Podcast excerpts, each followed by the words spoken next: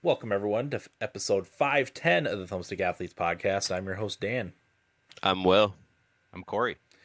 Today's topic is going to be God of War Ragnarok, and Will is going to be taking the lead on the episode today. Um, does anyone have anything else they want to talk about for later on the episode? Any exciting news stories, new games you played?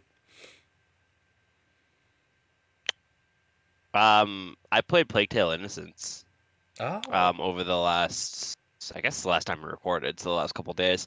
Um, so I could talk a little bit about that because I wanted to play the first one before I tried to play Requiem. mhm. Um, and there's some new stuff that popped up that we can touch on. okay. Uh, Corey, I'm excited to hear your further thoughts on Persona 5 Royal. Oh yeah, I did play that a little bit more. Uh, not a ton, maybe a couple hours worth more. And then I beat Symphony of War, Ooh. um, Well done. which thank you. Uh, I don't really need to talk about it because I think I talked about it a little bit uh, when we did the Sparks of Hope episode. But I still think you guys really need to play that, and like playing it right after Sparks of Hope might enlighten you to uh, why I was critical of Sparks of Hope. So Mhm. um, I do think it's an amazing game, and, and I really think you guys would like it. So you should certainly play it, and you can play it with the Steam Family Share because I own it. So Oh, that's right. I I have to make sure we're still connected. Uh, I know it- that for whatever reason, occasionally it just disconnects us. So yeah. um, yeah, I'll have to do that.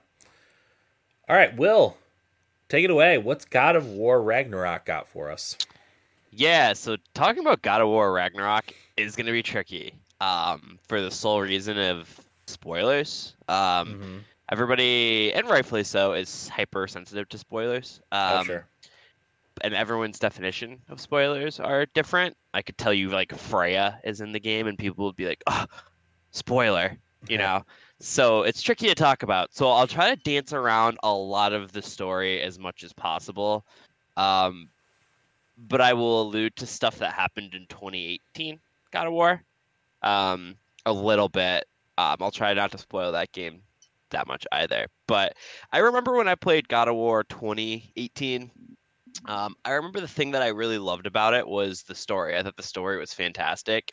Um, and I don't remember if when I played it, the 30 FPS bothered me a lot, and I never really noticed it because when I remember playing it, I remember not wanting to do any of the side stuff, and I remember just kind of beelining the story and any of the puzzle exploration stuff I had to do. Um, I kind of was like, eh, like, okay, I guess I'll do this.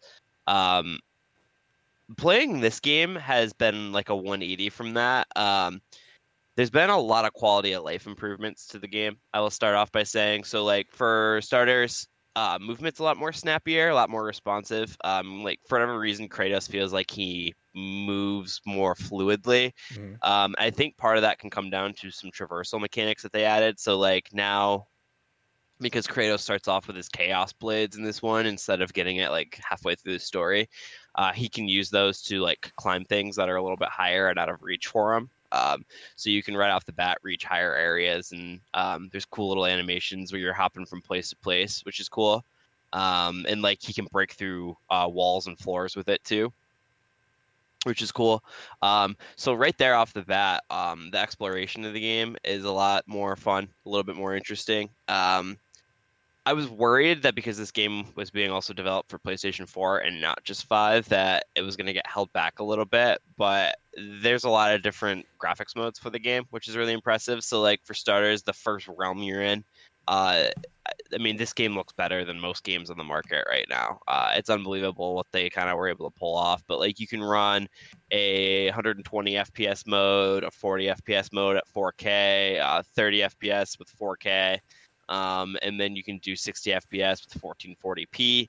Um, so in a day and age where developers that put out a AAA game a couple weeks ago can't even hit 30 FPS and blame co-op, uh, God of War is doing 120 FPS. Yeah, that Um, that's something that I I'm glad that developers are doing because I am one of the people that would prioritize frame rate over over anything else. And you know, after having played games at you know 140 FPS and the smooth quality experience that it gives you, that's that's what's most important to me. I mean, frame rate was always important. I always wanted at least 60, but Yeah. um, everything's better even above 60. You know. Yeah, and it's actually funny, like, because you know, me and Eric especially played Call of Duty quite a bit, and I guess Call of Duty's always ran at 60 FPS, Mhm. and it's making me wonder if I played games in the past and said, "Man, this runs like garbage," or "This looks like garbage," because I was playing Call of Duty side by side with it. I'm starting to wonder if that's been a thing. Yeah. I never noticed it. could very well be and i think that's one of the things that uh, maybe in the early days of the of the console shooters that's what separated them right that's what made them seem that's what the what, what made the gameplay seem so fluid and and tight was was that it was running better than a lot of other shooters so Yeah, and there are games that can do 30 FPS pretty well. Um, but I don't know. I just like I'm dreading going to play Plague Tale Requiem because it's on Game Pass. I like so I'm not gonna spend money buying it on something else right now. But it only runs at best 40 FPS in the Series X. It's just like, like come on. yeah I don't know. I just feel like um, 60 should be the standard. It should be no excuses. And if you can't do that, then I don't know. I guess that's an indictment on the development team. Although I know game development isn't easy, but right it's easy for me to say in this computer chair. Um, but yeah, so uh, like I said, the the graphics options are impressive and all the different um, graphical settings you can play the game in. And Sony does a really good job, especially with their first party titles, of having different accessibility options. So, uh, for example, like uh, I remember when Horizon Forbidden West came out, people were complaining about Aloy's pickup animation taking too long. So they patched in auto pickup or animation cutting for that. This is in here as well. So like instead there's a lot of like hack silver laying around and crafting materials. So instead of having to mash circle every time to pick it up, you just could auto pick it up, which is really cool if you're within the vicinity. So if you don't want to see Kratos bend over and pick over pick up a bajillion things, you, you don't have to. Uh, it'll just automatically do that. Um, there's uh, an option to like make timed objectives last a little bit longer, stuff like that. Um, and I like that about Sony adding all those accessibility options. I remember in The Last of Us Part One, they had a skip puzzle mode. Um, I remember when I played The Last of Us Part One back in 2013 when it first came out. I couldn't stand having to do those stupid ladder puzzles or pushing Ellie across water on a raft. Mhm. Um, so you could just skip those, which is cool. Um, a Spider-Man 2018 also had skip puzzle modes too, which is really cool, and Ratchet and Clank did as well. Um, so like, there's a whole host of stuff in there that can make the experience for the game a little bit better. Um, I, for one, hate puzzles, almost exclusively hate doing them. Um, so especially if I'm replay, if I'm replaying the game, I will generally try to skip them just to save myself some time because Mhm. I just don't. When I'm playing a game, I don't want to be stumped by a puzzle. Right. So. Is there any um, benefit to completing the puzzle though? No, I don't think so. Hmm. Ah, I don't like that. What do you need a trophy for everything? No, no, it's just I, I think it'd kidding, be cool. I think it'd be cool if um they had like maybe treasure chests or something throughout the puzzle, just like as an added reward for Yeah. completing it. Like, okay, yeah, you don't want to do it, that's fine, just skip it. But for the people that do, like, reward them. You know? I should say I don't know if this game has that because I have done all the puzzles. Um, because I try to play the game as intended the first time. Um, when I do do it, play it. So maybe there is something special for doing it. I don't know. I know for games like Ratchet and Clank and whatnot, there was not anything. Um, because I would skip a lot of them the first time, just because when I was playing Ratchet and Clank, I didn't really want to do puzzles at the time. Um, but this one, there seems to, like there is nothing, but I can't really confirm that. I should say I've only played like eight hours, so I this isn't a comprehensive review yet, really, just kind of early impressions. Um, combat is a lot more fun too. Uh, I liked the combat in 2018, but found it got old. This one, I think it's w- way better. Um, can't really put my finger on why I think it's way better. I don't know if it's because I got better at it. It's like a combination of a Dark Souls combat with a game like um, like a platinum game like Astral Chain, um, or NieR Automata or uh, Bayonetta. Um, so where it has like it can be slow like a Dark Souls game, but you can string together some combos um, and some cool flashy abilities like you can in the Platinum games. So it's like a hybrid of that too. Um, it's a little bit more forgiving too that I noticed. So like parrying. Um, well, for starters, there's indicators on almost everything from enemies. So like you, if they're attacking, a red like aura will pop off of it. That means you have to dodge it. You can't block it or anything like that. Um, yellow means it's gonna break your shield. Uh, so you can block one time, but after that you're screwed. And then there's like white auras, which is like oh you can block that. Um, and yellow you can also parry. The timing for parries, I remember in Breath of the Wild, it was really a fu- like you had a small window to parry. I was pretty terrible at it. Uh, and this one you have you have some time to be able to pull it off, um, which is nice because um, I'm not great at these type of games usually um, with having to do uh, quick reactions. So like parrying is nice to be able to pull off in this one because it's kind of forgiving on the amount of time you're allotted to be able to press the button because everything's pretty telegraphed. Um, the fights can be challenging though. I will say that some of the boss fights get pretty wild at times. Um, also, they kind of overhauled the abilities a little bit. It's sort of similar to what it was before. Um, you can unlock all these whole host of abilities that do different effects, like with frost or fire. Um, and they added an extra layer. So if you unlock an ability, if you use that ability X amount of times, you unlock tiers of it. So then once you use it like 10 times, you'll act uh, unlock a bonus effect with that ability. So it does a little bit more damage. Um, so I really like that part of it. They added all of that into the game they overhauled the shield mechanics. I'm still kind of learning that, so I'm a little bit uh, a little bit rusty on that. But um, there's a little bit more you can do with the shields, which is pretty cool. Um, the UI is pretty much largely the same, which is I think the thing that I don't like the most. I think the UI is kind of confusing. I don't know why games UI have just gotten worse over the years after them being really good for a while. I don't know what happened or why. Um, everything feels like it's being overcomplicated just to like freshen things up a little bit when I don't think God of War's UI needs to be as confusing as it is. But um there's that. Um story um I can tell that this story is going to be kind of emotional right off the hop because in the first like 15 minutes there's a death and you're like oh man that's sad already. Um, and what i liked about god of war 2018 is like ragnarok like norse mythology is really well um, like it's pretty commonplace a lot of people can tell you at least a little something about some sort of mythology uh, with the norse whether it's like odin loki all of that and what was really cool about 2018 was how they were able to retell stories with a twist, uh, which was like kind of removing Loki. Um, and then at the end, everything kind of comes together. So God of War Ragnarok is really impressive because they're telling it's the end of the gods basically in Norse mythology, and it's really cool to see how Kratos and Atreus kind of play a role into all of it and how they're keeping with the the theme of destiny that is Ragnarok, but also kind of dancing around it and changing it up. It's really well well written. Um, I want to talk a little bit more about the game story, but I don't want to. I think it's a little. that's obviously still too fresh to get into it, but I think the game is amazingly well uh, well written. And I don't know. Do you guys? Did you either of you watch Westworld?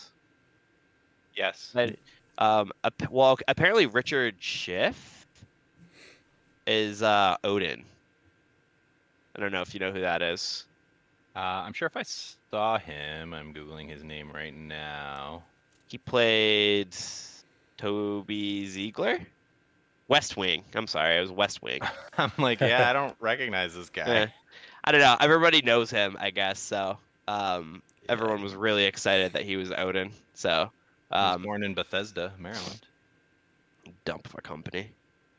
Um, but uh, yeah, so uh, like right off the hop, you see Odin, Thor, stuff like that, and then you get to learn a little bit about them. Uh, Freya's in it, so um, yeah, God of War Ragnarok is quite the game. It's the only game that I think has Elden Ring for Game of the Year competition. I think everything else is kind of null and void at this point. So, um, do you guys have any questions about Ragnarok? Not that I can think of. Um, Ragnarok in in Norse mythology isn't that isn't that supposed to be like the end of the world?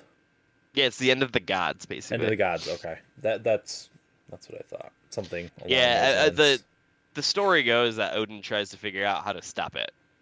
Okay, it's kind of what he tries to do. Um, and Loki is the one that leads the the the people to fight the gods. Is what happens.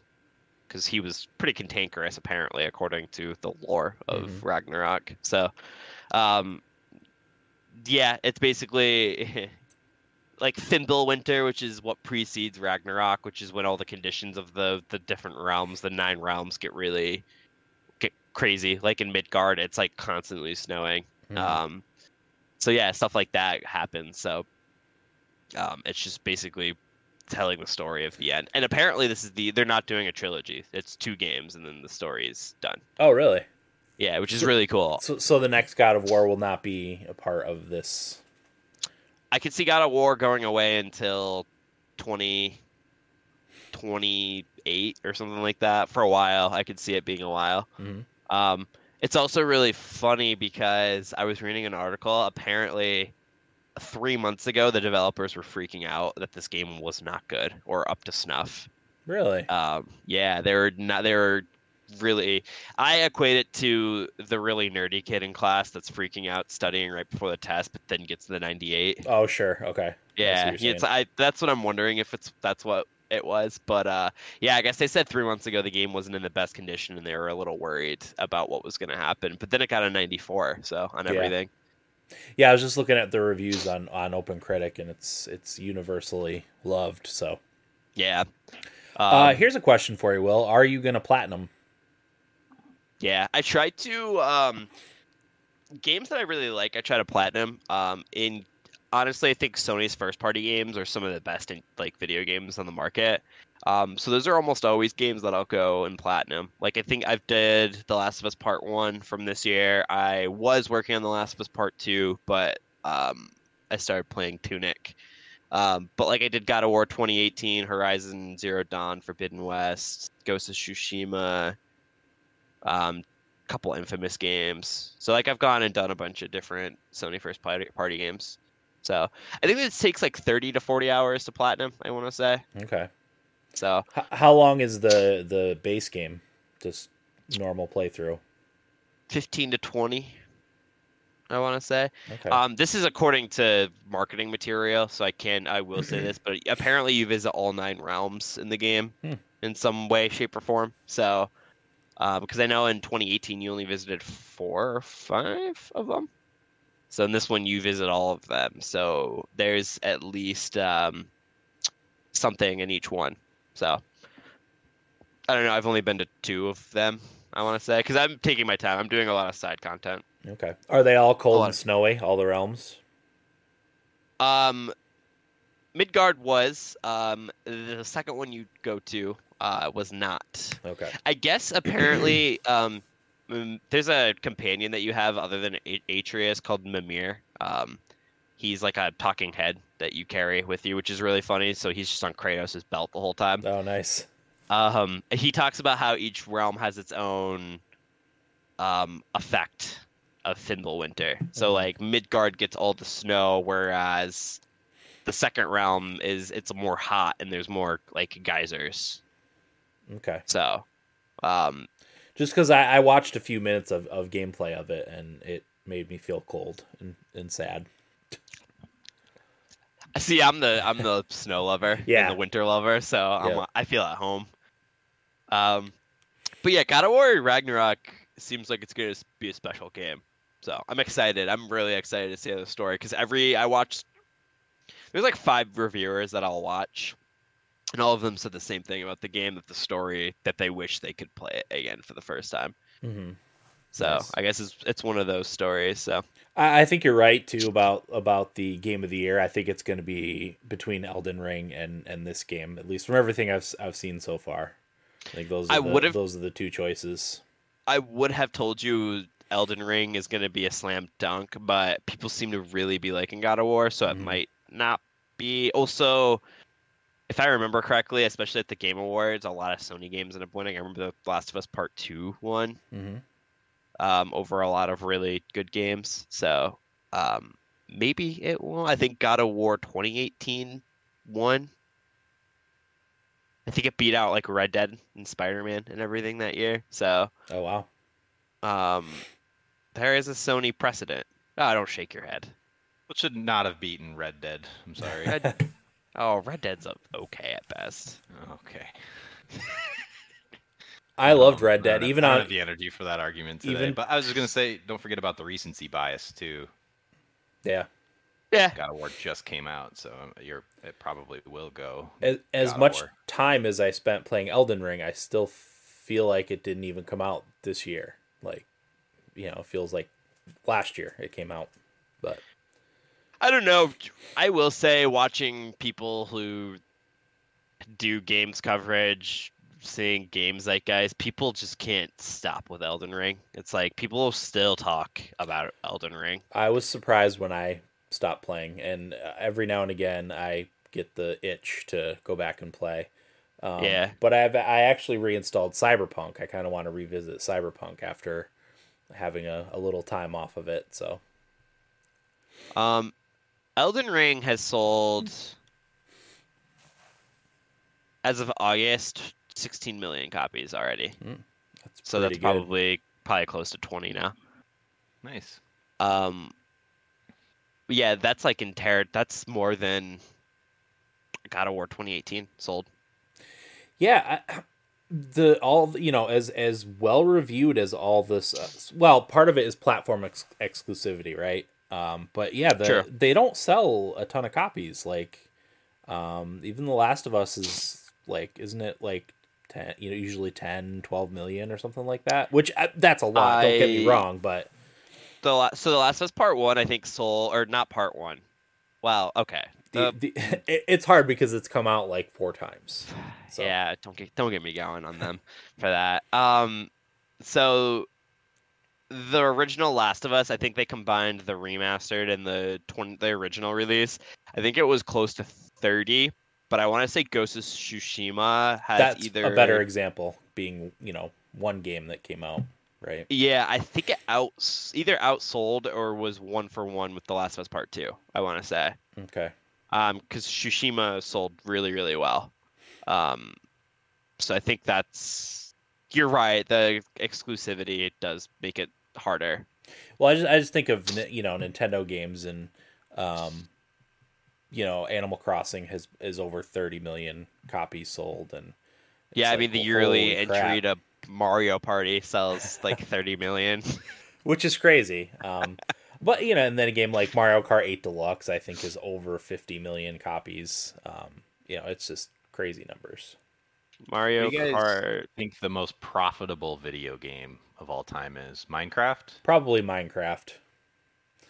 So you got to Yeah. factor in like costs. You know, it's cost to build, cost to maintain if it's a game as a service. Yeah. And Um, ten million. What you said? Ten million. Last of Us, roughly, is yeah too bucks is six hundred million, but they probably spent what two hundred million making it. yeah. between marketing and making yeah I think it was the most expensive game up until I think GTA 6 will probably pass that I think I I think that'll s- like cost with marketing and development probably like 500 million to make maybe more Well, then you have games like Stardew Valley, though, that the cost to make was mostly just time. Yeah. You know. Yeah. I think, and then from there, granted, they were Mm. only selling that for twenty bucks. I think. What was the initial price? I think 15 or it's fif- 20. I think it's fifteen. It's always been fifteen. I think. Wow. Uh, which is a steal considering how many hours I've put into that game. I've bought multiple copies. Don't get me wrong, but that's Yeah, me too. yeah games like Stardew Valley and Hollow Knight where I've gotten hundreds of hours of entertainment out of and those games were $15 the both of them blows my mind cuz it's like I'm not a big price person where like I- like I think it's good or I don't have a problem that like Sony games are $70 right now. But I bought The Last of Us Part 1. I did split it with a friend, so I guess this isn't a great example, but that's like 10 hours and got the platinum trophy on it and that was $70 for like a 10-hour experience. Whereas like Hollow Knight and Stardew Valley were just as high quality the entire time through for hundreds of hours. hmm So it's interesting. I see why people do get upset about prices of video games, even though I don't share that sentiment. sure. So, but um, I still think Elden Ring is going to be Game of the Year. By the way, I think it is the anointed one this year. Yeah, I'll be I'll be interested to see it. It should be an interesting game awards. Looking forward to the Game Awards. This reminds me, can we do our thummies post Christmas? Yeah. I will. I've got a lot to play. Yeah, works that I for want me. to get to. uh, you know, I have a fairly open schedule as long as I know in advance when we're doing it. It's can be re- any time really. Yeah. I have a list of things I want to try and get to, just to get see what I can get through. Yeah, I don't know if I'm going to get to a lot more uh, new releases before the end of the year. Although I've we got a month and a half, who knows? But You're not gonna play Tactics Ogre? uh, well, that comes out today, doesn't it? Yes, it does. Oh yeah. Yeah, I'll, I'm going to try to get that. Happy Veterans Day. Yeah, happy Veterans Day, by the way. Mhm. Uh, thanks for your, your service. Anybody listening who is a veteran. Um, I the other night I was on the couch like late, and I put on a Tactics Ogre video for. Um, I guess you could call this guy a Tactics Ogre influencer. He's been making like Tactics Ogre videos all along. Um, and I think he has like a pre-release version of the game or something that he's been playing, probably Mhm. facilitated through um, the publisher. But I fell asleep watching it, and it was one of those things where I would like wake up every half hour, and it was it was YouTube, and YouTube just keeps playing on the TV. It doesn't shut off because they want advertisers to waste their money to people that are sleeping. Sure. Um, but uh, yeah, it was like every half hour I'd wake up, and it'd be more Tactics Ogre. So I feel like I've subconsciously absorbed so much of the game that when I play it tonight, um, I'm gonna like know things instinctually. Mm-hmm. You're like, oh yeah, the I remember that, Yeah. but you never Uh, played it. How did I know this? It looks awesome, by the way. They did a really good job with it. Yeah, I'm I'm excited. I uh yeah, again, that's the genre I've been playing a lot of lately, so I'm I'm excited to dig into one I classic that I never have played. At least not that I recall. I played a lot of one of the the Tactics Ogre games uh, on an emulator for, I think it was a Nintendo 64 one, maybe. Uh, I don't remember which one that Oh. was. It Let Us Cling Together. Yeah, uh, I'm not gonna be able to come up with the name. It was it was years ago now, and I just I don't remember much about it. But the, I had some sort of mishap with my save file, and that's when I gave up. I otherwise I would probably would have kept playing it, but it was re- it was really good. From what I It's like well, seeing the ogre games, it like makes me realize how much Final Fantasy Tactics was inspired. I think it's the same guy, but I see like how much it was inspired by with Tactics Ogre games because they are eerily similar in a lot of ways. yeah. All right. Any other thoughts on God of War Ragnarok before we move on? Uh, I safely say if you have a PlayStation, uh, get this game. Mhm. Um, even if you haven't played God of War 2018, just watch a video, get a breakdown. If you're looking for a good video, watch Good Blood's um, video on YouTube about God of War 2018. It's the best video on on YouTube about God of War. Nice. So watch that. Play Ragnarok. If you're one of the few, the proud PlayStation 5 owners, are they still having supply issues and and not able to get systems out? It's better. It's a lot better. That's good. I've been seeing um, way more posts of like PlayStations in stores, which I never did before. hmm Yeah, I saw a meme. It was uh, uh, a, a store with like 20 PlayStation 5s, and uh, everyone's like, this, this has to be photoshopped, right? That's not real. Yeah, exactly. So- Hey, if I ever hit the big bucks, you guys are all getting PlayStation 5s, whether you would use it or not. Oh, I I. I definitely use it. I uh, it's nice to have access now to Sony's exclusives on uh, through the Epic Game Store, and so I think Mhm. some of them are on Steam too. Um, Yep. But it's you know a year later, I would like to play those games you know on on closer to release.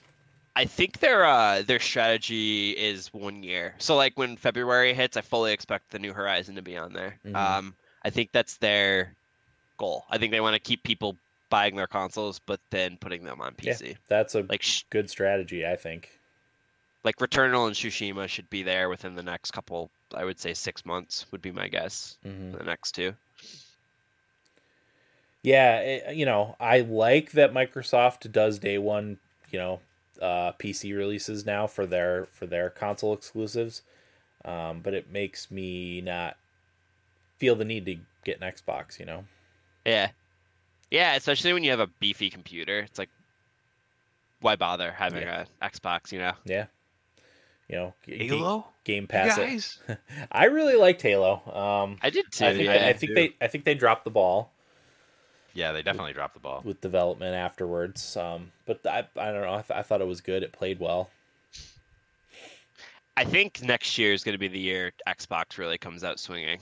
Um, I said this this year, but um, I think there's like enough time has passed where a lot of these games for the studios they bought should be coming out. Like I Mhm. know Arkane's next game should be out next year. Starfield should be out next year. Maybe Fable.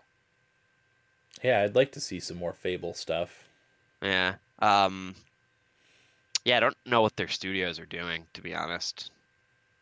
Because like only Halo has come out. Yeah, at least as Sea of far as exclusives. Yeah.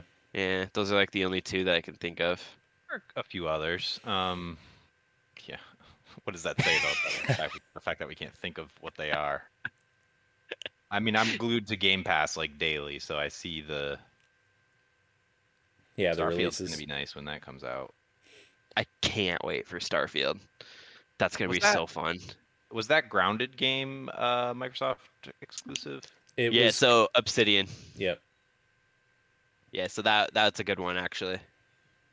I did enjoy the 20 minutes of that game that I played. That came out last year though, didn't it? Early so. access, Okay, full release this year. So technically, it was Yeah. unreleased this year. gotcha. Uh, they have a new game coming out in five days. It's called Pentiment. If either of you are interested, it's Hmm. very interesting, very different. It's like a old England like style. ga- I don't know. You'd have to watch it. If That- it That's Piques your Obs- interest. Obsidian. yeah, I'll made by- one of the guys who did worked on New Vegas. Like I think the creative director. Hmm. So that'll be out And- on Game Pass soon. Yeah, I was just doing some Google searches, best uh, Xbox exclusives, and they're all Halo Infinite is the first one. That did that come out this year? No, that was last year. I Oh, don't you're see right. Yeah, This year. they had a bad year. I mean, They really Psychonauts 2 was last year, but that's on PlayStation now, isn't it? Yeah, that was a world release or a mass release. Flight Simulator. For, Forza 5. Ori and the Will of the Wisps. Yeah, that's a good one. But that Ori came out a couple Forza. years ago. Yeah. Yeah. that was that was my 2020 game of the year. Horizon Five was a, is a good pick. But yeah, they're hurting for for games. You think Starfield's going to move the needle for him? You think people are going to go out and buy Xboxes to play Starfield? I don't know if selling consoles is what they care about. I think they just need Game Pass subscriptions. Good I think that's what- Yeah, you're I- probably right about that. I think it will like sell subscriptions though. I think. I mean, they're doing a uh, a family plan uh, for Game Pass where I think it's like twenty bucks a month where you can have four people. Um, so like me and my friends are just gonna me, Evan, Johnny, and Dakota are just gonna do it and then have PC and console Game Pass, and they'll like have PC. Me and Johnny can use both, hmm and just I mean for five bucks a month for everyone, and like get access to everything like that. Like I think that's a good deal. I think that's the stuff they care about more than selling consoles. 'cause I think they sell consoles at a loss. Do you think they're gonna? ask- oh, go do, do you think they're gonna add something else into the ecosystem to help them maybe make more money? Like You'd what? Like like to. once you get people into the into the ecos ecosystem, you know what's what's the plan forward? You know. I mean, they say Game Pass is profitable, but I don't know how. Um, because I was actually listening to uh, Sacred Symbols a couple weeks back, and Colin did the math where they gave the amount of subscriptions they had and the amount of money that they've made off of it. Mhm.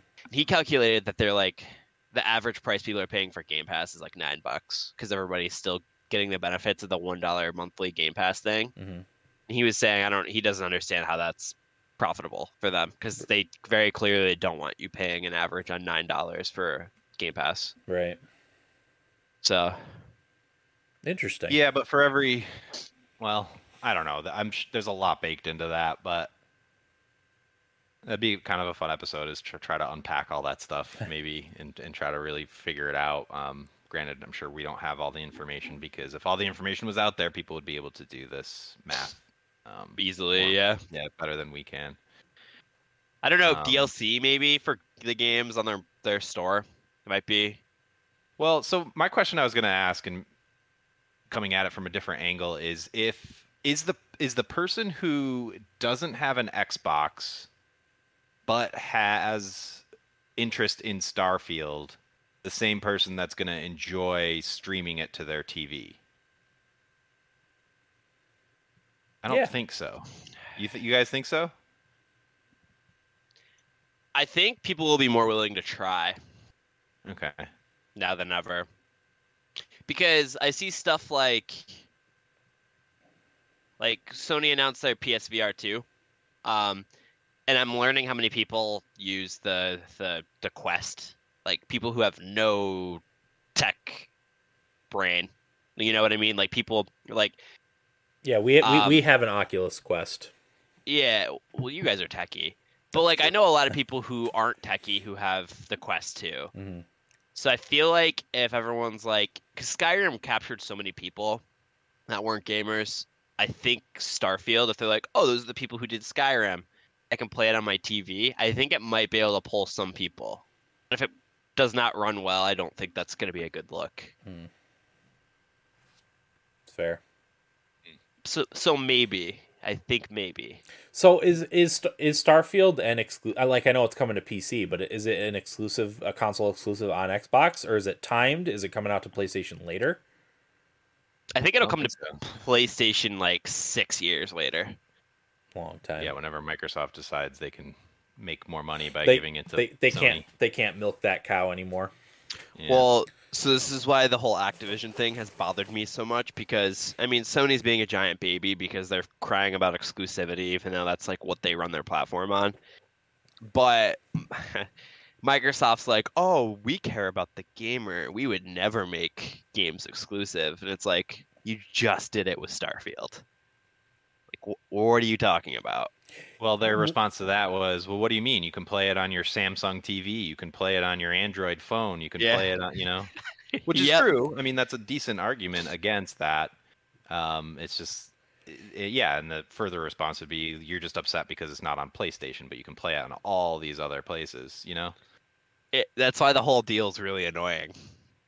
That's why I just want I just want them to approve it and just move on. Was the plan along to make Starfield multi-platform, or was it was it like Xbox geared from the beginning? I I don't even remember. It's been so long since that they've been talking about it. I don't know what the plan So- was. So again, like I listened to a lot of Sacred Symbols, and Colin's really plugged into a lot of stuff. Yeah. Apparently, they were shopping it, and Sony was interested at one point, but um, Microsoft had the money to actually like buy Bethesda as a whole. So like, there was a chance where they were like at least talking about making it a Sony exclusive. Okay, interesting. Yeah. So, but Microsoft has the the deep funds. Yeah. I'd I'd honestly be a little more interested in trying uh, cloud gaming now that I have a fiber connection that's a lot faster and has a much lower ping than than I was getting with my cable internet. I- I'd be Yeah, interested to see if it- that comes it comes with an improvement and, and that sort of thing. if you guys don't mind, this is a good opportunity to pivot to um, the Steam Deck talk because Yeah. I did get Game Pass up and running on it, um, and it is only the streaming version. Um, I th- I heard that Microsoft is going to fix it in the in the way that um, you can actually download the games and play them locally on the system. Um, they're just not there yet. But in order to get it working, it's kind of a weird scenario. You have to boot the device in um, like desktop mode as opposed to the Steam OS, which is what it usually boots into, and that's just basically Steam. Um, but if you boot it into the Linux desktop mode, it's more like a PC that people are familiar with, like Windows. And you have to um, open Edge. I think you have to go to. Uh, I wish I could remember the steps now. You go. You have to do something with Edge, Microsoft Edge, um, and you have to set Edge up as an executable within the Steam OS and then you have to adjust some property uh, strings. So there's like strings of code in the properties. It sounds really complex. It's actually really easy, but it's also really easy to screw up because you're Right. entering a bunch of text, if you mess up something in the string of text, and because it's code, it's all very sensitive. Like one wrong character throws everything off. So um, if I had done everything correctly the first time, it probably would have taken me 10 minutes. Actually, really easy. Oh, you messed it, up. But I messed it up multiple in multiple places because that's just who oh, I am. I'm an idiot. Um, so I was troubleshooting it for a couple hours, but I kept reading all the forums. People are like, "It's not working. I followed the steps. It's not working." And everyone, all the replies were, "You entered something wrong. Like, mm-hmm. go back to the beginning and and follow the steps." So I just had to keep doing that and reminding myself. I'd get frustrated, but just remind myself that it's my fault, not the system's fault. Um, and I was patient enough to, get, to, finally get through it after maybe two hours of me beating my oh. head against the wall. But it was actually really easy. Um, but Microsoft also plans to make that easier too. From what I hear, um, this is all hearsay. I haven't seen anything direct from Microsoft saying that, although it might be out there. I don't know. Um, but I got it running, and you said Dan about how fiber. Now that you have fiber, you're more interested in trying streaming games. Um, I'll say even without fiber, if I'm close to my router and I'm playing on the five gigahertz line, um, it runs fine. Mm-hmm. I hardly notice any issues. Um, if I'm a one room a mo- one room removed from my router, then I do notice issues. Um, but it only shows up in certain games. So like Persona Five uh, Royal actually runs really well because even though it has a nice art style, like the graphics aren't super textured, yeah. you know, it has that cartoon sheen to it. Um, so for that reason, that game doesn't really show the latency, not the latency issues, but the um, bandwidth issues. You know, mm. where where uh, what do they call it, it when like is it it naturally needs a lower bit rate, right? I, I don't know. I, I don't know. You're uh, gibberish now. Vi- so vi- like for video bitrate compression, it, it needs a, yeah, a lesser one. The, exactly. Yeah, that's yeah. so in the video. I never noticed it like with latency with the controller. The game doesn't lag or anything. Mm-hmm. It's just like certain textures and stuff won't load properly. Um, just those kinds of small issues, which aren't a major issue in a lot of games, but in some other games, I'm sure they are. Like if you're playing a first-person shooter or something streaming and you're seeing those thing those issues, you're probably not going to have a good time. But um, most of the games I play are not like that, so it doesn't really bother me. But um, yeah, I played a lot more Persona on it, and uh, it's actually a really great game to stream. Um, yeah, nice. where I was going with this, but I got Game Pass working on the Steam Deck, so that's a plus. I mean, that's I... that's that's good for you because that's where you play the majority of the games that you play. So yep. If I was Microsoft, I'd be like working very hard to get Game Pass natively working on um, Steam Deck or implementing Game Pass onto Steam. So you have your client and working on Steam, just so like people can just have Game Pass literally everywhere. Game- so you're not forced to use their bad app. Game Pass streaming on Switch. Yeah, Switch. That'll that'll happen. That'll happen. I guarantee. You know how many? Is, is there over hundred million Switches out in the wild now? You know you're going to get some of those people that want to subscribe to Game Pass. What's the advantage game... to Nintendo? What? What's the advantage for Nintendo? First party exclusives. Are you oh, talking about their their first party exclusives on Game Pass? What's the advantage for oh Nintendo ha- having Game Pass? Uh, a lot of money. Um, yeah, uh, uh, maybe Microsoft dangles. Does Nintendo want their money though? I don't feel like Nintendo wants Microsoft money. I don't know. I think Nintendo's on the cusp of uh, a huge financial windfall with the with the Mario movie that's coming out next year. I think that's gonna. I think they're gonna. I, them moving into like more oh. entertainment oh, stuff with their properties is I think is gonna be huge. So isn't Nintendo also sitting on billions and billions of dollars? Like, aren't they one of those companies that are like? Yeah, flush? I know. It's I know it's a very financially stable company. Um, big, uh, they, you know, they they don't do anything stupid with their money. Let's just say that. So two things really quick. Apparently, Microsoft tried buying Nintendo back in like the '90s. Yeah. I and I guess the Nintendo executives laughed them out of the build the building. Um, and also, I was listening to again Sacred Symbols. They announced the PSVR 2, so they had a uh, extra episode with their tech analyst um, from Broken Silicon. His name is Tom Moore, I believe. He casually dropped at the end of the episode. Nintendo getting a Switch 2 probably by the end of next year. Really? So they're gonna have a new, yeah, they'll have a new hardware. Mhm. He's extremely well plugged in. He was saying stuff about VR2 for a while before it got announced. So he says he thinks it'll be probably the end of next year, if not early 2024. So we're gonna have a new Switch soon. Yeah, my only hope is they have to make it backwards compatible. I do not want to have to buy all the Switch games that I have that I play. You know, I I, I play all that stuff. I don't want to have to buy all those new games on a new Switch. You know, Dan. You know. I'm well aware. Yeah, I know how What's things go. gonna happen? And me, the I think idiot, you uh, know, uh, the uh, the game. I'll I'll buy Mario Kart Eight on on the new Switch. I'll buy Smash Brothers on the new Switch. You know, I'll I'll buy all those games. Yeah. I think the smart play for Nintendo is to just make it a half step better. You know, they don't have to make it that much better, just like enough that we can play our the Nintendo games we love in 60 frames per second, maybe a little bit better resolution, a little bit better screen, but keep the cost down, you know, because people aren't going to necessarily want to spring for a new Switch unless it's a, a good price point, maybe Mhm. 300 bucks. I mean, is that super low? Depends what it does. I mean, I'd be willing to pay four or five hundred if this new Switch does Switch Pro- like Switch Pro runs 4K, 60 frames. Breath of the Wild doesn't run like garbage. Um, I would be willing to pay for that. Um, give developers a little bit more horsepower to like pump out some. It doesn't need it, but like games like Bayonetta 3 could have could have probably benefited from having a little bit more wiggle room with the tech to like make it look a little bit more presentable.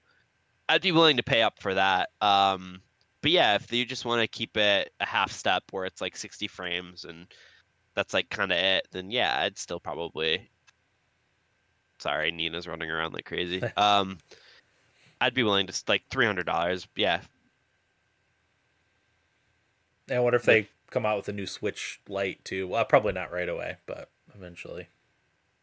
or uh, just a new dock you know that adds that processing power so when you're sitting at the dock you know you can play those games with more chutzpah but when you're not you're still on the go you still have your handheld yeah, I think that'd be smart. Like having graphic options like Sony has for their games, where you can run everything at different modes, basically of the game. If you dock it, you can run it at higher resolution, lower frame rate, yada yada yada. I know some of the games do that automatically, and then um, some of the games do have like a performance mode where it'll run 60 FPS instead of 30 with high visuals. You know, Yeah. should be default on all games. I know that's picky of me, but and the new breath of the wild comes out is same it, time Is it May? May? end of next year I think it's I think May. it's May. it'll get pushed to whenever the new nintendo gets If it gets delayed, then you're 100% right. Yeah, I think that'll be a. I mean, it's gonna come out on the new Switch anyway. You know, I think Yeah. that's a foregone conclusion at this point. The game's been in development for a while now. Mhm. Let's say okay so let me throw this scenario at you guys um, it does release in may only 30 frames per second but they say oh our switch 2 version coming out the end of this year will run at 60 frames per second I don't Are think they. I. I don't think they they say that up front. no No. I think they're going to try to get as many copies of Breath of the Wild 2 sold as as they can and then they would have it, you know, maybe when they announce the new system if they announce it uh early-ish, then that's when they say, "Yeah, Breath of the Wild 2 runs at 4K at 60 frames and artists yeah. So this is actually a really interesting conversation because I can sit here and tell you, Corey, that I think I can. I'll hold off until the 60 frames version comes out on the new Switch. I'm not waiting. No way. But I think when we're getting to May, I'm gonna be really excited to play it, and it's gonna review incredibly well. And I'm gonna be like, I have to get it. Yeah, same. And then Yeah, I I would just me I would just get it again and replay it when it came out on the It's- better system. exactly. for me it'll depend on what else is out at that time um, you know if i'm Like- still playing something and glued to something i probably will be able to wait but if not then Here, let me tell you what's coming out in May. in. well starfield comes out in oh that's february right Uh, no release date. for starfield Yeah, they didn't announce one. So as of right now, according to Wikipedia, the only games coming out in May is The Legend of Zelda: Tears of the Kingdom and WrestleQuest. Russell Quest. Yeah, it's an act. It's a an RPG wrestling game that's like turn based. Hmm. Sprite based. I think it, it looks kind of cool. You might be interested. Nice. Um, Feb- February is like Dead Island 2 Octopath Traveler 2. Oh, that's I was thinking of Octopath Traveler too because I just saw that. That's what I was thinking of when I said that. That looks Which, great. yeah, I'm excited for that one. Yeah, I keep wanting to go back and play the first one again. Um, they've added some stuff to it, haven't they? It's a little bit different now. Didn't they add like a whole new character or something? It does look different on on PC anyway. Did that? Yeah, I think they I think they added some content. Yeah. That's smart of them. Still can't believe that game's not on PlayStation. Really? I thought it came It's on out on ev- everything. It's on everything but PlayStation, but Octopath Traveler 2 is only out on Switch and PlayStation. Really? Yeah, I don't know what, what the I don't know what they're doing. How do those deals work? I do- I have no idea. I mean, when I, they announced Octopath 2, I was sitting there, I'm like, oh, this is the time when they announce Octopath 1's coming today on PlayStation. Nope. Nope. that's Hmm. interesting. All right. Uh, let's transition. Do does anyone have any news they want to talk about? Ah, PSVR 2 is coming out in February for 550 I ha- macaronis. Yeah, I hadn't heard about that. I think I think um, that probably with the horsepower of the PS5, it's now would be the time to to jump in probably if you're interested in that.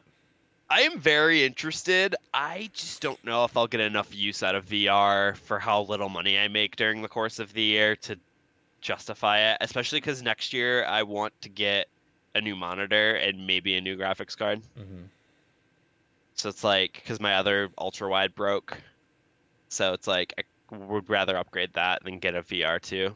But I mean, who knows? Maybe I'll become rich.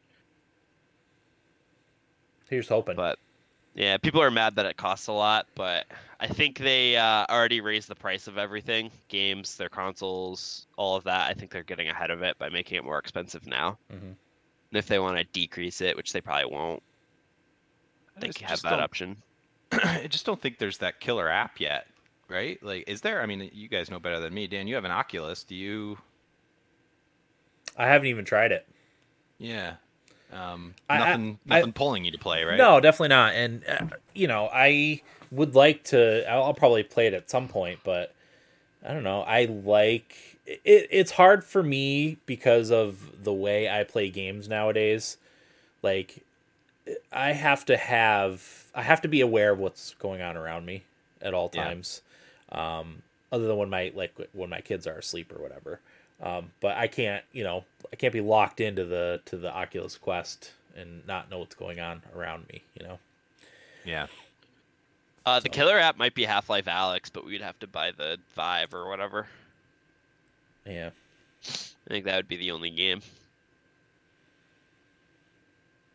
Hmm. I think you're right, Dan. I think it's more, you know, even if they, even if that game exists and we don't know, most people don't know about it. I think the the holdup is just the fact that you have to put this freaking headset on and lose your senses and like, I don't know. I, we started watching that um, TV show on I think it's Prime called Peripheral, which is uh, Chloe Grace Moretz Oh. mhm. um, she, I don't know where they live, but her brother is like ex-military or still doing things for the military, and he gets this new VR headset um, called the Peripheral, and it's this very high-tech, advanced thing that she um, ends up putting on because she's like really good at the video game that um, she's better than her brother is, and the video game is like very realistic to the point where you can feel everything um, in this headset. Uh, but I'm only bringing it up because it reminded me of this conversation, and I was going to talk about it in my week anyway. But um, even in those shows, like the the way the future of virtual reality works is you're like laying prone and losing your senses completely around you, and I just I don't see that really catching on until until there's a reason beyond games to do it. yeah. You know? Yeah, I, I'm I'm I'm skeptical about the whole thing. Uh, mostly because mostly because of the uh, plans that the World Economic Forum has for humanity, where they want you living in, live, living in a pod in virtual reality, and you know they feed you bug mush through an IV uh, to to just to, to sustain you enough that you're not causing any problems. Matrix. Yeah, I'm not. No, I'm not. I don't down. I'm not down with that. So, um, call me old I- fashioned, but I like to play video games on a TV or a computer screen where I'm aware of what's going on around me, and I have a controller and or keyboard and mouse in my hands. Yeah, I'm a traditionalist. okay, so sue me. I listened to Zuckerberg on a couple different podcasts over the I think last couple of months, Mm-hmm. and why I just like don't understand why people would want to live in a metaverse. I don't get it. It's like he was talking about like, oh, you could do a meeting here and you can snap from meeting to meeting. And it's like, why would I want to do a meeting in a forest? Well, and and- Like, and you You, know, ever done a meeting in a forest? no. Well, there you go. You Maybe it's know- cool, don't knock it yeah. Until you try it. It sounds like like rich people who are like are just bored with offices and they're like, oh, let's do it by a volcano. Yeah, so I, uh, along those lines, it's like in today's climate, like especially office climate, it's like people still don't know how to use email, so they're not going to be doing meetings in the metaverse, right? Yeah. You know, they can't print things for themselves or, or what have you. So that's that that sort of thing is I think way off. Uh, Yeah, I know well, they're pushing I think you us, guys but- sound like a couple of old boomers. Well, I don't know because Facebook just laid off 11,000, 17,000 people because it lost however many billions. Yeah, they leaned way too hard into that stuff. It's well, like, not, not not just that, but the company doesn't have any trust. I think the people that use Facebook, you know, aren't aren't the cash cows maybe that they used to be. Uh, I know peop younger people don't use Facebook at all, so Mhm. and rightfully Yeah. so. You know, I that- personally I hate Facebook. Um, it's a terrible company doing terrible things and uh, you know uh, experiments on on people's psychology and stuff and I, you know i think they're getting what they deserved not the not the individual employees but the company itself you know Well, so I will say, um, and that's on the same guy who like was saying the Switch Two thing. Uh, He Mhm. was saying because he has a bunch of kind of like people that he knows at Meta. I mean, he said that social media companies have realized that they can't gross as much money off of it anymore because social media is dying so much. Mhm. And also, uh, these people, especially at Facebook, like don't want to police pulse police uh, posts from like Myanmar and stuff like that. Like that's not why they got into this. They Yeah. wanted to pivot into other tech directions, and VR is the thing that Facebook is most interested in doing. Um, it just so happens, as Corey said, they leaned a little too far into it that it doesn't seem to be working. Mhm. Well, I think part of the issue too was um, all these tech companies were just loaded with money from the pandemic because that's you know people were home and spending their money on technology. Um, Yeah. So they had a ton of money, and and yeah, like once they had that money and leaned too hard into it, and then the like to all Dan's points, you know, eth- there are so many ethical concerns and and all that stuff. facebook has a um, lot of ill will towards it and deserved in my opinion hmm Yeah. So it's and it's not, you know, Facebook is not YouTube, right? I mean, it's like like I said, people aren't using it. YouTube is everything nowadays, right? It's the second largest search engine in the world. You know, Hey. there's countless hours of, of video content on there that people absorb, and it's getting more and more users and more and more hours. It's like it's not that. It's it's a it's something that old people use to look at photos of their families anymore, right? I think And for people I to flex their life. you Yeah. know? yeah. Well, even Instagram feel- is better. I think Instagram is the yeah. thing that's keeping Facebook afloat. I actually point. think I could completely cancel all subscription services and just use YouTube and be fine. Mhm. Um, I think YouTube's the only like top tier social media platform at this point. I honestly I watch a ton of YouTube. Like most of you know, we have YouTube TV. That's our like TV service that we use, but we only use it to watch sports. Right? We use it to watch football. Um, Yeah. Uh, on Sundays, and that's really it. Uh, you know, our other sports that we watch because we don't watch like traditional TV at all is is hockey, which is part of the ESPN Plus package, which we get with Disney Plus, and I think it comes with Hulu. We don't use Hulu Yeah. at all. It does. Um, yeah, we watch stuff on YouTube. Our kids watch stuff on YouTube. We have you know a handful of channels that we follow. When I watch game streams, I watch them on YouTube. I don't even use Twitch really anymore. Um, so So let me ask. So okay, if you pay for YouTube Premium, because I pay for YouTube Premium because I watch on so many different devices, I Mhm. don't want ads. I don't need to be ad sent to me every 24 seconds. So between YouTube Premium, YouTube TV, and the Disney Plus package with ESPN, what's that like? 35 bucks probably a month.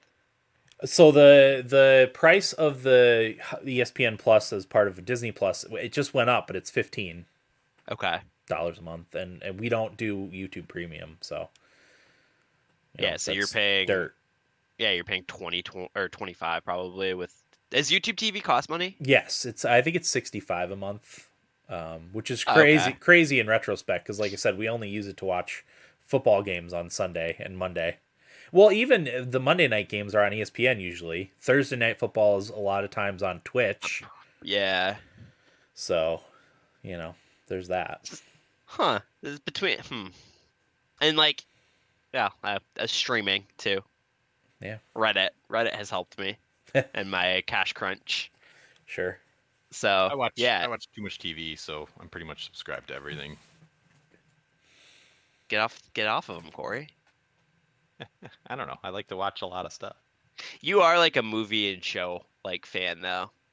Yeah, that's So- what, where most of my free time is spent is consuming. Yeah, I was subscribed to uh, HBO. Is it HBO Max now? HBO Max. Yep. While House of the Dragon was on, but now that that's Yep. not on anymore, I'm, I of course canceled my my subscription. So yeah, Yeah. but anyway, that was kind of a tangent. It's all right. It's all related. The future of social media is group chats. I'm telling you guys, that's it. Well, It's a I, chat simulator. yeah, I was gonna say, Corey, we should start drawing up our ideas for that because I Group think that's simulator. genius. I, and you'd play it in real time. You know, you'd Yeah. play it. It'd be just like communicating Well- with friends throughout the day. the thing that uh, the thing I, I thought of when you were pitching that idea to us, Corey, was "Bury Me My Love" and have it work similarly to that. Yep. Exactly. I yeah. think, and play it on a mobile device. I think that would be perfect. Yep. Just more just more threads, you know, more choose your own adventure type threads and Yep. more dynamic responses and and that kind of stuff. Mhm. Yep. This would be pretty funny. Yeah, I think it, I think it's genius. I really I do. do I mean, and I it could also be just like something nice for people who struggle, you know, don't have friends and just need interaction. And even though you know it's artificial, people find people get that satisfaction playing video games anyway. You know, why not make it Mhm. a little more realistic and and like I said, in real time. Where Yeah. like maybe maybe one of your friends uh, sends a message to the group chat at like 2 a.m. asking for help, and if you don't see it, you know, then you don't respond, and then something bad happens to this friend. But if you do see it, don't you? But You know don't, what I mean? Well, don't you think that would cause unnecessary stress for the per, for the for the potential person? I think that's kind of the point of the game. Like, Uh, that's funny. Yeah, Uh, that took a turn. could have so many like buried Easter eggs and stuff like that. You Mhm. know, if you have hundreds of thousands of strings of text, you know, people can search through them. Are they going to read them all? Probably not. Um, you know, so there could be a lot of, a lot of uh, surprises that people couldn't uncover by data mining. And you can theme the like what's being like when it's around Christmas, like it can be people talking about Christmas, election season. You could have people fighting over politics. Yeah. Mm. Yeah. I mean, you I could like uh, that. you could even you could even do some uh, dynamic programming that like looks at ESPN's website and sees, you know, checks the score ticker, right? Pulls from the score ticker and just like somebody says, "Hey, my fantasy team is doing this. Like, who should I start tonight?" And you know, you can look, you know, and, and respond that way and and respond meaningfully. Um, there's so many, so much, so many ways you can scrape data from the internet and and inject these sort of dynamic things into it as well to make it feel a little more real. I love it. I'm surprised this hasn't been done. Kind of is with um like chat bots. That's a different. They program those a little bit differently, but um in terms of like scraping information. Yeah. Yeah. Anyway, where were what were we talking about? Oh, you were you were on your week, Corey, right?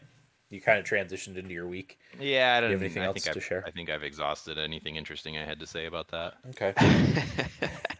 Will, you got anything?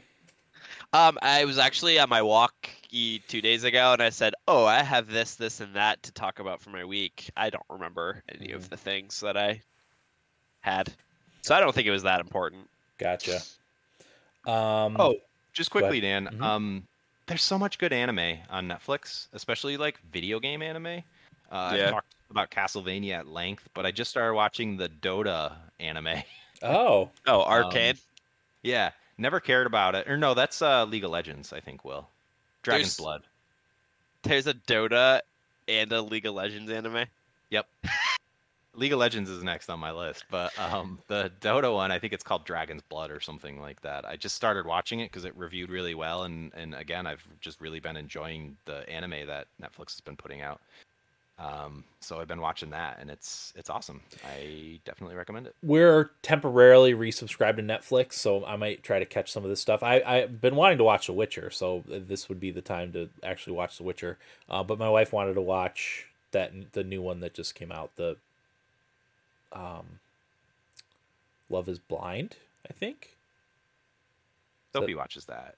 Okay, yeah, that did It's that reality just show, right? yeah, the, did that just Yeah. come out? I think so. Yeah, she's Okay. been watching it a bunch, so Yeah. it must have. Yeah, so we're we're temporarily resubscribed to Netflix. I'll have to give you a list of all the things you need to watch. There's a Witcher anime on there too, Dan. That's awesome. I'm probably It's- not going to watch a it's lot. Not a TV series. Honestly, if I even end up watching the Witcher TV series, it would be a shocker. I think. I, I just when I when I sit down to to outside of like the Game of Thrones, House of the Dragon stuff, I, ju- I, I just don't sit and watch things. I, you know, rather put on a video, especially now with sports. Uh, Yeah. You know, there's there's hockey on just about every night. So, even though my Well- team is hot garbage. Are you getting Um, smoked by Ryan? No, I'm not talking about my fantasy team. Uh, Oh, the my- the Preds. Predators are are awful. Yeah, they lost me money the other night. Yeah. Anyway, uh, Corey, you have anything else? Nope. Did you uh, watch Cyberpunk, Corey? The Netrunners? Oh yeah, yeah. That's Was- another one. was it good? Um, Yeah, it's it's awesome. I mean, maybe I'm just an easy audience, but part of what triggers me to watch these sh- shows on Netflix is the review score, Yeah. um, or at least the match score. Uh, Netflix doesn't really do review scores. It's more like how well of a match is this to what you typically watch. Mhm. Um, and if that's high, you know, then then I'll add it to my list, and when there's time and I feel like watching it, I'll watch it. But yeah, I watched the Cyberpunk one. That one's really good. Um, I, I know there are a ton, and they're not coming to me right now. But um, yeah, it's definitely worth exploring if you're the least bit interested in. Oh, the Ni no Kuni anime movie is on Netflix. That's pretty good. I haven't finished that yet, but I started it. Is, Um, that's Studio many. Ghibli, isn't it? Yes, which I saw that is a news. Um, Studio Ghibli is doing something with a game company that I can't remember now. Hang yeah. I, I only mentioned that name because it. I don't even know what it was, but something in my Google News feed popped up about Studio Ghibli. I'm like, oh yeah, I forgot about them. Star Wars Oh no way! is doing something with Studio Ghibli. Yeah. Wow, is it for a video game? Uh, with Machine Games, the video game studio behind Wolfenstein's revival. Wow, that'll be that'll be something. Yeah, so just for anybody who isn't familiar with Studio Ghibli, it's basically like the the Disney um, of Japan. And Hayao Miyazaki is his famous director, and I don't I don't know how involved he is anymore. I think he kind of retired. Um, but yeah, their movies are all classics. Um, the I think the most familiar one to American audiences would probably be Ponyo. Mhm. Um, that was probably like their big coming out in America with a big theatrical release and whatnot. Although I- I'm I'm guess guessing here, I don't have the whole history behind. But uh, yeah, so many classic movies from Studio Ghibli. Um, My Neighbor Totoro, people might be familiar with, especially gamers. Um, but yeah, ex- really excited to see what they do with Star Wars. The Yeah, speaking cool. of anime, spe- speaking of Star Wars, I think I mentioned this last week, but the Tales of the Jedi anime is really awesome on or animation, I guess it's not technically anime on uh, Disney Plus is really good. But Andor is awesome, maybe the best Star Wars property ever. Yeah, I'm. I would like to see that. My my son. Well, we were always subscribed to Disney Plus, but I I did watch Kenobi too. I will say that my son wanted to watch Kenobi, so we watched that together. And that was really good. Nice. Yep, that was good. All right, I'll shut up now. Sorry, you keep reminding that- me of things I want to talk about. That's fine. Will, what do you got? Yeah, nothing. Oh, that's right. You, uh, didn't really have anything. Uh, yeah, uh, for me, I don't have a ton to talk about either. Like you said, the Predators are are terrible. Um, I don't know. I don't know even know why. Th- th- Their defense is just terrible. They gave up five goals last night against Colorado, which is Colorado, um, but they lost. Um, did they give up like seven goals to the Kraken? I know the Kraken are better, but yeah, it was ugly. yeah, so not good. Uh, so that's been tough. But it, hey, at least the Giants have been have been pretty good this year, so that makes up for it a little bit. Giants do look good. Yeah, It's that good. It's that coaching.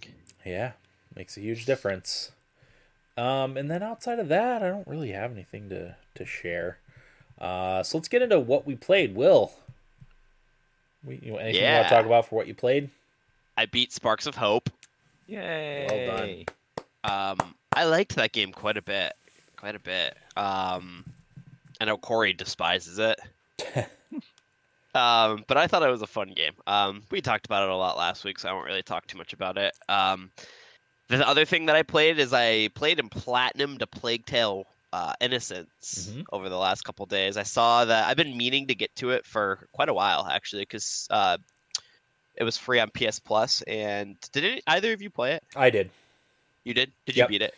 Yeah. I got to the final boss, and I spent a couple, a couple attempts trying to beat the final boss, and I never did, and I haven't played it since. Something else came out, and then I just never went back to it. So uh, I just have to, I just have to beat the final boss, and I will it. That's actually really funny. Yeah, well, because All right. I, I felt like It was janky. yeah so the game doesn't set itself up well for like traditional combat and Yeah. that was kind of a traditional combat boss and i just Yeah. i had a hard time with it and That's actually my only complaint is Okay. actually some of the boss fights. Um, I'm like, uh, it's like when uh, the Inquisition Knight uh, charges you when you're Mhm. at the chateau mhm. uh, with the rats. It's just like I don't know. It's like I don't really want to spend the time. Like this is a stealth game. I don't Yep. want to. It's like when you play Deus Ex uh, Human Revolution and like you could build a completely stealth character and they're like, oh, you got these boss fights, gotta Yeah. do it, and you don't have any combat upgrades and you just get hosed and you have to like cheese the game. yeah That's what it feels like. Mhm. That's and that is like my only complaint about the game because overall, I thought the story of this game was wonderful. it was a very good game i agree Yeah, it's it's touching. You feel for Hugo hmm um, the entire game because this is poor five year old kid whose family gets murdered, and you and your the older sister have to run away. hmm Um, so I thought the story was really good, and it's really I like playing stealth games quite a bit. Um, it felt good to play an actual stealth game. Um, because like Arkane's usually known for making stealth games, but Deathloop wasn't very um stealthy at all. And no other studios really putting out stealth games right now. yeah so- assassin's creed has kind of gotten away from a lot of stealth stuff i mean there is it still is there but i, I don't consider the assassin's creed games to be stealth games anymore Yep, i think they're kind of agree. action games with some stealth elements you know Yeah, Splinter Cell's not around anymore. Dishonored's not around anymore. Um, the Last of Us can kind of be stealthy. Um, I would say that the Plague Tale and The Last of Us are actually pretty good comparisons. Mhm. Um, but yeah, I really liked the game. I liked being able to use all the different, um, uh, like the thing to put out fires, like the different equipment that you could just build on the fly. Uh, to do different stuff, and the rat stuff was really cool yeah was really really cool. So I'm actually really excited to play a Plague Tale Requiem because a lot of people say it's a Game of the Year contender. So Oh, I they nice. they say it's like a huge level up from Innocence. Like it's definitively triple A. I actually don't know anything about these games. Could you just give me the brief synopsis? And for any listeners who might not have any idea, I I don't know anything about it. Yeah, so I, it's I takes always place, thought it was like a Life is Strange kind of thing. no, it No. takes place in 14th century France um, during the plague. Huh. Is basically the gist of it, and you play as Amicia uh, de Rune and your little brother Hugo de Rune. Um, yeah, I probably could touch on the story. I didn't even. Sorry, sorry, Corey. Um, alright. um, and it takes place during then, and what happens is uh, your family gets basically um, assassinated. Everybody in it, um, and you and your brother are trying to escape, but your brother is sick with a mystery illness that you don't know what it was because apparently he was kept away from the family for a lot of his first five years because he was so sick. Um, and the mom was trying to like do alchemy to save him, or at least make them feel better. Um, I don't want to say more of what it is because that gets into more spoiler stuff, and I think this game's kind of worth playing. Mhm. Um, I think it's pretty good, but it is very double A and a little janky. Um, so it does have a little bit of that going for it. But I think uh, the story is extremely well told. Um, sad. Um, and like I said, the rat stuff is so cool. There's a lot of like puzzles implemented because you can't go into any darkness, Corey, because then the the plague rats will come and kill you. So you have to like do like lighting puzzles to be able to like find your way. But none of them are too hard, Yeah. um, which is cool. I didn't find anything stumping me at all, and I'm Yeah. dumb. yeah, the light is both your friend and your enemy because a lot of times it also uh, invites attention from enemy soldiers. So you have to Yep. be mindful of that Gotcha. too. Interesting. Um, Is it yeah. a walking simulator or are there like mechanics?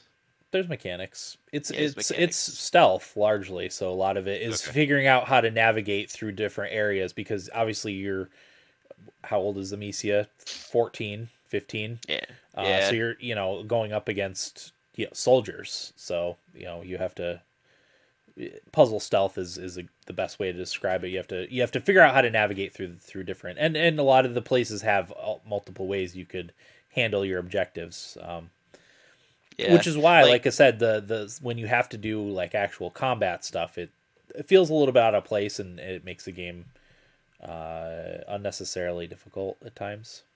Yeah, and there's like different stuff you can craft. So like there's a thing called um I don't know the exact name. It's distinguish something, but what it is is you can craft it and then you can th- use your sling or throw it onto fires and puts out fire. So like say you have a guard patrolling and he has uh, a like a a torch on him and there's rats everywhere because like he uses that to get rid of the rats. What you can do is craft this distinguish thing and then from cover throw it at his torch and it puts out the torch and then he gets swarmed by the rats. And then the rats will eat his body and then you can go around and they won't bother you. Um, so there's stuff like that or you can throw um, there's like a thing that they get attracted to i forgot what it's called it's like Odoris or something and you can throw that onto unsuspecting enemies as well and then they'll the rats will swarm him and eat him. Um, yeah so there's a lot of different things that you can do to craft to be able to solve the the like puzzle things that are in your way. So um yeah i think the game's really good um and i'm really excited to play requiem. Um that was one of the this is one of their games that i wanted to push the thummies towards the end of the year Mm-hmm. because I really wanted to get to it. So um, I'll be playing that on Game Pass at some point here, probably after God of War. Nice. Nice. I uh, I think you've convinced me to at least give these a try. Should I start with the first one? Probably. right? Yeah. Yeah, one hundred percent. I It's normally not it's I not very s- long either, isn't it? Only like eleven or twelve hours, maybe. I platinumed it in thirteen hours. Okay, so yeah, 14 it's probably less. Yeah, uh, Requiem, I ha- actually have the HowLongToBeat open. Requiem's 16 and a half hours. yeah, that sounds about right. There, were, apparently, it's really good. It's like a notable notable step up. It looks triple A, so be curious to see what people think of it. I Innocence is 10 and a half. Sorry, Okay. Will. No, you're good. Um, one of the reviewers that I watched said that the story is quite a gut punch. So, so I guess it's pretty emotional. I might have to revisit that. Um, I had it on Game Pass too, um, but I got through the Epic Games free games thing. I have it on PC now, so that's where I'd rather play it because, you know, graphics and stuff. So Yeah, everything runs better. Yeah.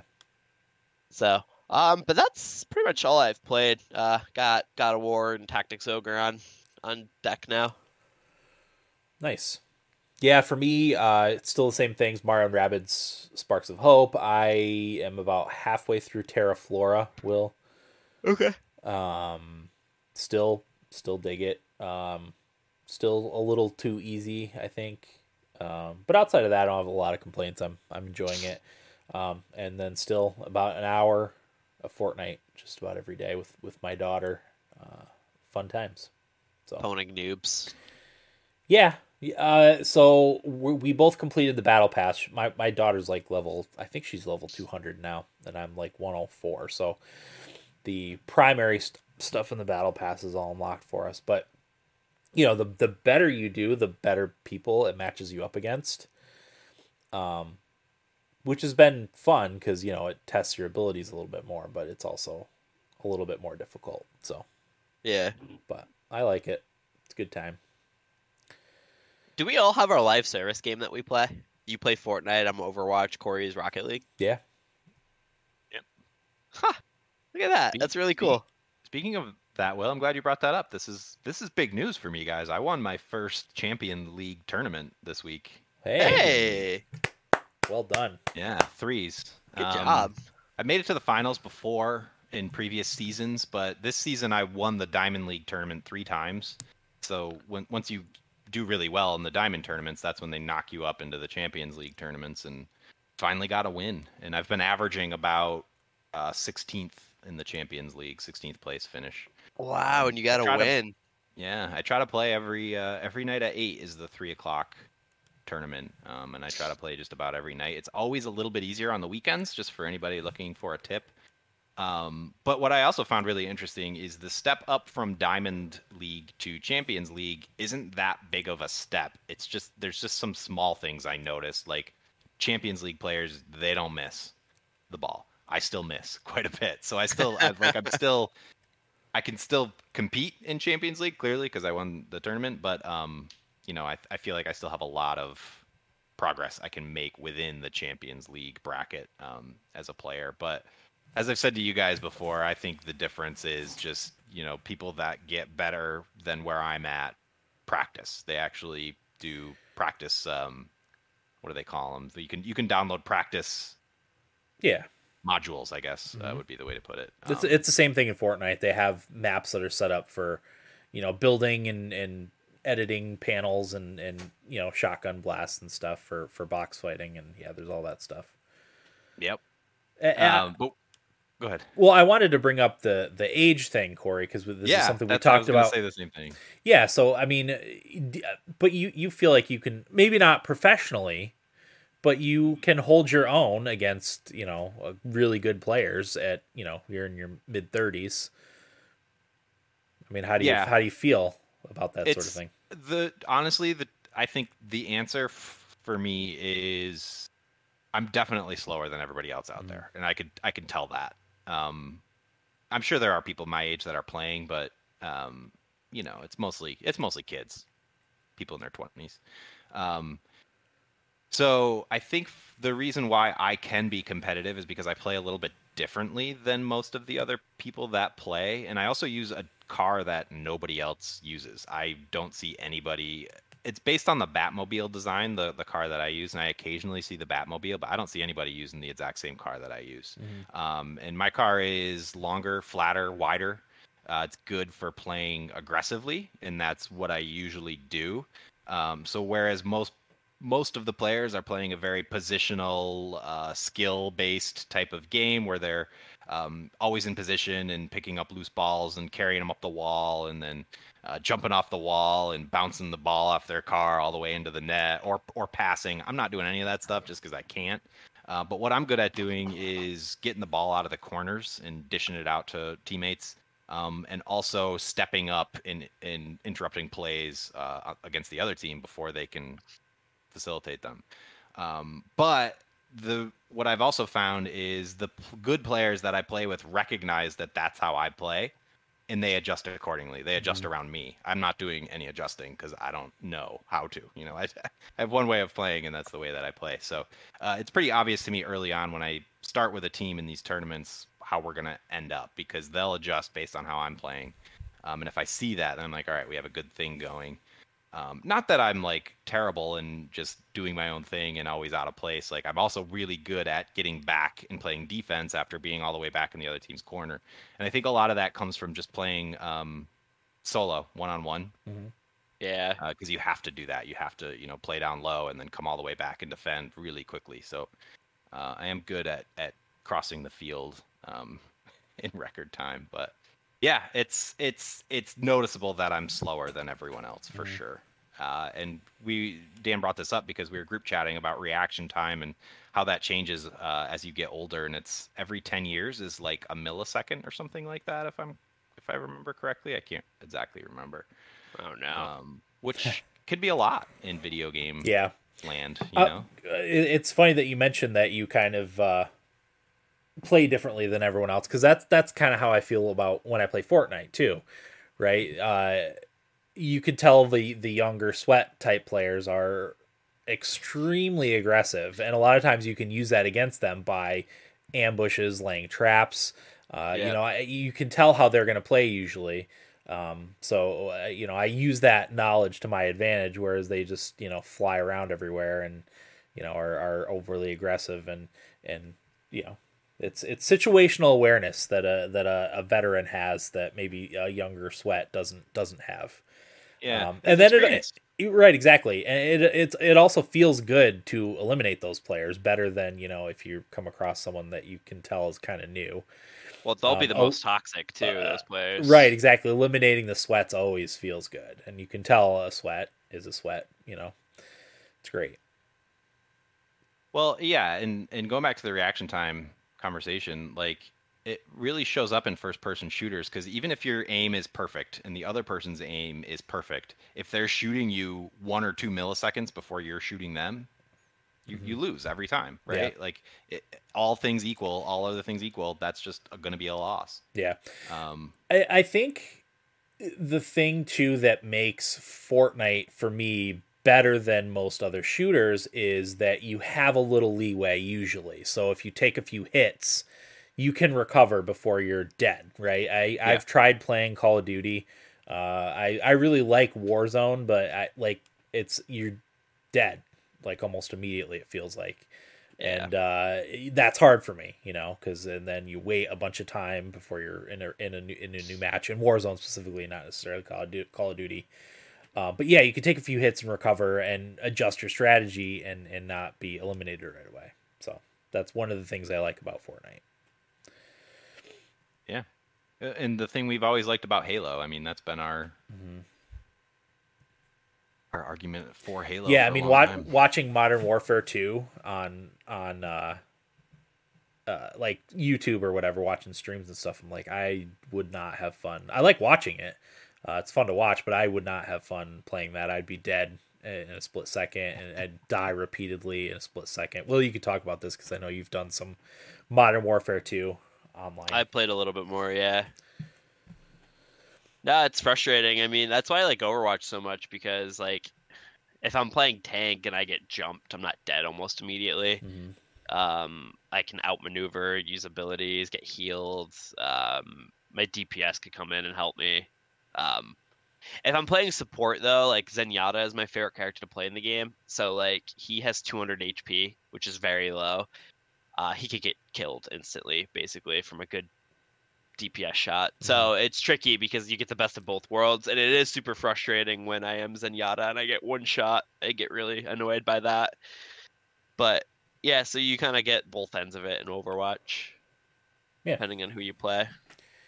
On are the days when I was 16 and running up and down the stairwell in modern or not Medal of Honor Allied Assault with a shotgun and just blasting people before they could even move. You know, I can't do that anymore. Yeah, and I, we've said it, but I would love to be a part of a, like a esports school team now. You know, Yeah, wish that was around when we were younger.